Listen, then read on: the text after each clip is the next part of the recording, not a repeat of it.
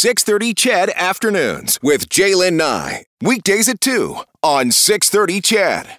Wanted to tell you about this. It's been helping Albertans for more than 30 years now. And there's a very good chance that you likely have donated or made donations that have made its way to this organization to help people, um, you know, uh, recover deal with tragedy, disaster, like the Slave Lake fire, like Fort McMurray, even Black Friday. But now the Edmonton Emergency Relief Services Society is shutting down. The nonprofit has operated for 34 years in a surplus government building known as Warehouse Number 3 on 104th Street. The province leased the building to the society for a dollar a year. It also provided maintenance and upkeep for free at a cost of about 90 grand annually. Last spring, the building's boiler broke down apparently Alberta Infra- Infrastructure at that time said the cost to repair or replace the equipment was too high. And in August, the society was told that the government was ending the lease. They tried to find another building, but they can't find anything that is within their budget. Just saying the cost is too high. So, what happens next? Lana Vandenberghe is the board secretary with Edmonton's Emergency Relief Society, Services Society. Lana joins us this afternoon. Hi, Lana. Welcome to 6:30 CHED. Hi, J'lyn. Thanks for joining me. Um, so, some disappointing times around the society. Um, you know, what's going through your mind these days? Well, you know, a lot of um, mixed emotions. Uh, you know, um, I don't I don't want to get uh, political here because you know um, I know I do get um, Alberta infrastructure and where they're going with this. Mm-hmm. Uh, they're they're looking to sell a lot of their buildings around the area, um, and um, the, we did try to find another one that you know that could meet our budget. You know that we could manage to uh, continue, but um, due to COVID and the financial restrictions, there's just no way it was a decision that the board um, uh, had decided to dissolve. Um, a lot of discussion, but we had to do what we had to do. Lana, you know, for those who don't know about what the Edmonton Emergency Relief Services Society does. Mm-hmm. Let's let's get into that because I want people to be aware of the service that the organization has provided to the area for more than 30 years, for 34 mm-hmm. years.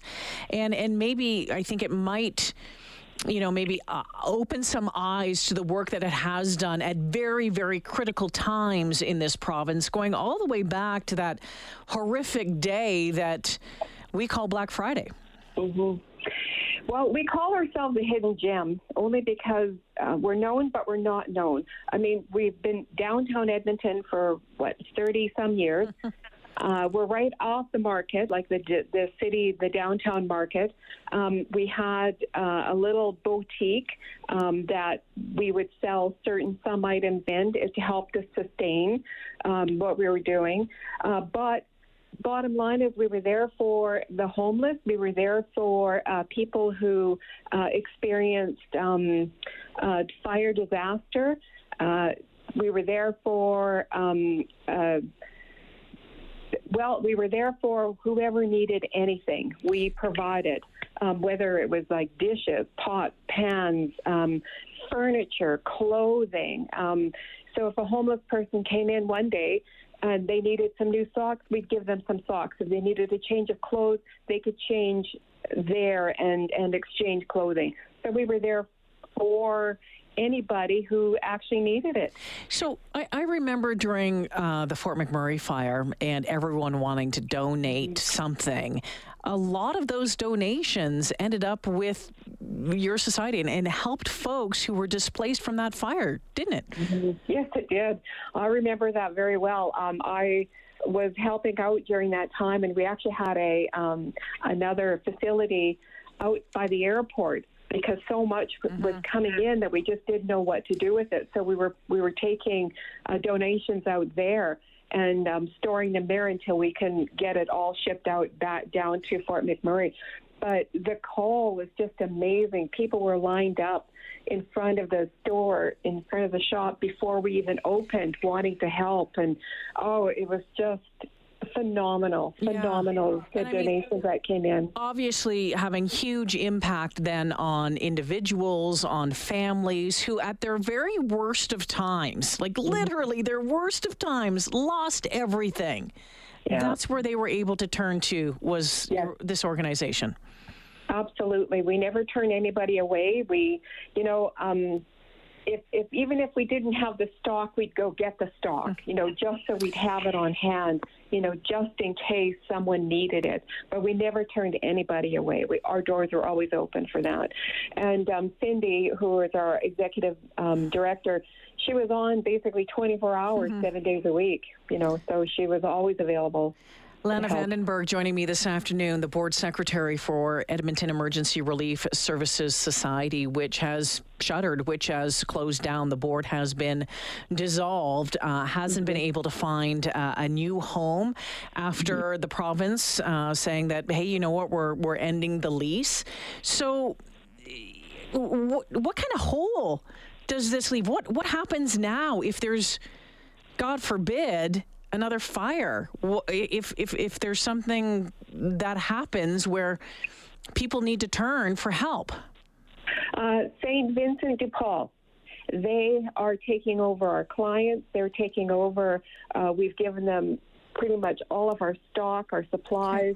So if you if anybody has anything that they need to reach out to them they will be there to help. Is this a done deal lana? Is this done? I mean, is there is there still like a glimmer of hope if you could find a building that was affordable? Would, would is it too late to turn back time? Yeah, it is too late to turn mm. back time. We've already started the process, the paperwork, um, and officially we will be shut down December 31st completely. Wow.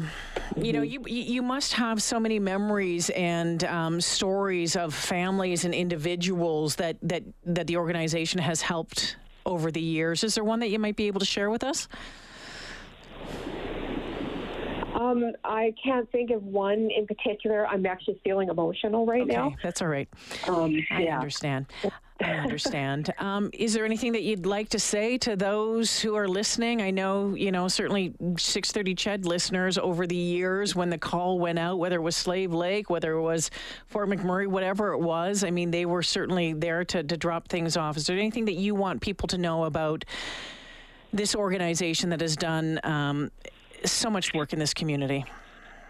Well, um, if uh, Alberta Infrastructure didn't give us a building, we wouldn't have a, have had a house, a place, um, and a huge, huge thank you to the community for all their continued support um, over the last 35 years. Because otherwise, we wouldn't have we wouldn't have been here for that long. Lana, want to thank you for joining me this afternoon. Um, difficult times for sure, but uh, know that you and your team um, have done amazing work and, um, and and helped so many people um, across this region over the years. Thank you so much. Thank you, J'lyn, for having me. Take care now. Lana, Lana Vandenberghe joining me, uh, the board secretary from the Edmonton Emergency Relief Services Society. So, yeah, times change, and um, uh, the province saying, hey, you know what? Um, it's too expensive to, to, to fix that boiler up. The press secretary for the infrastructure minister said in an email that it didn't make financial sense to spend tens of thousands of dollars annually to operate a building that needs millions of dollars in repair. Um, I said, you know, they were aware that the lease was ending and that they had ample time to explore other options.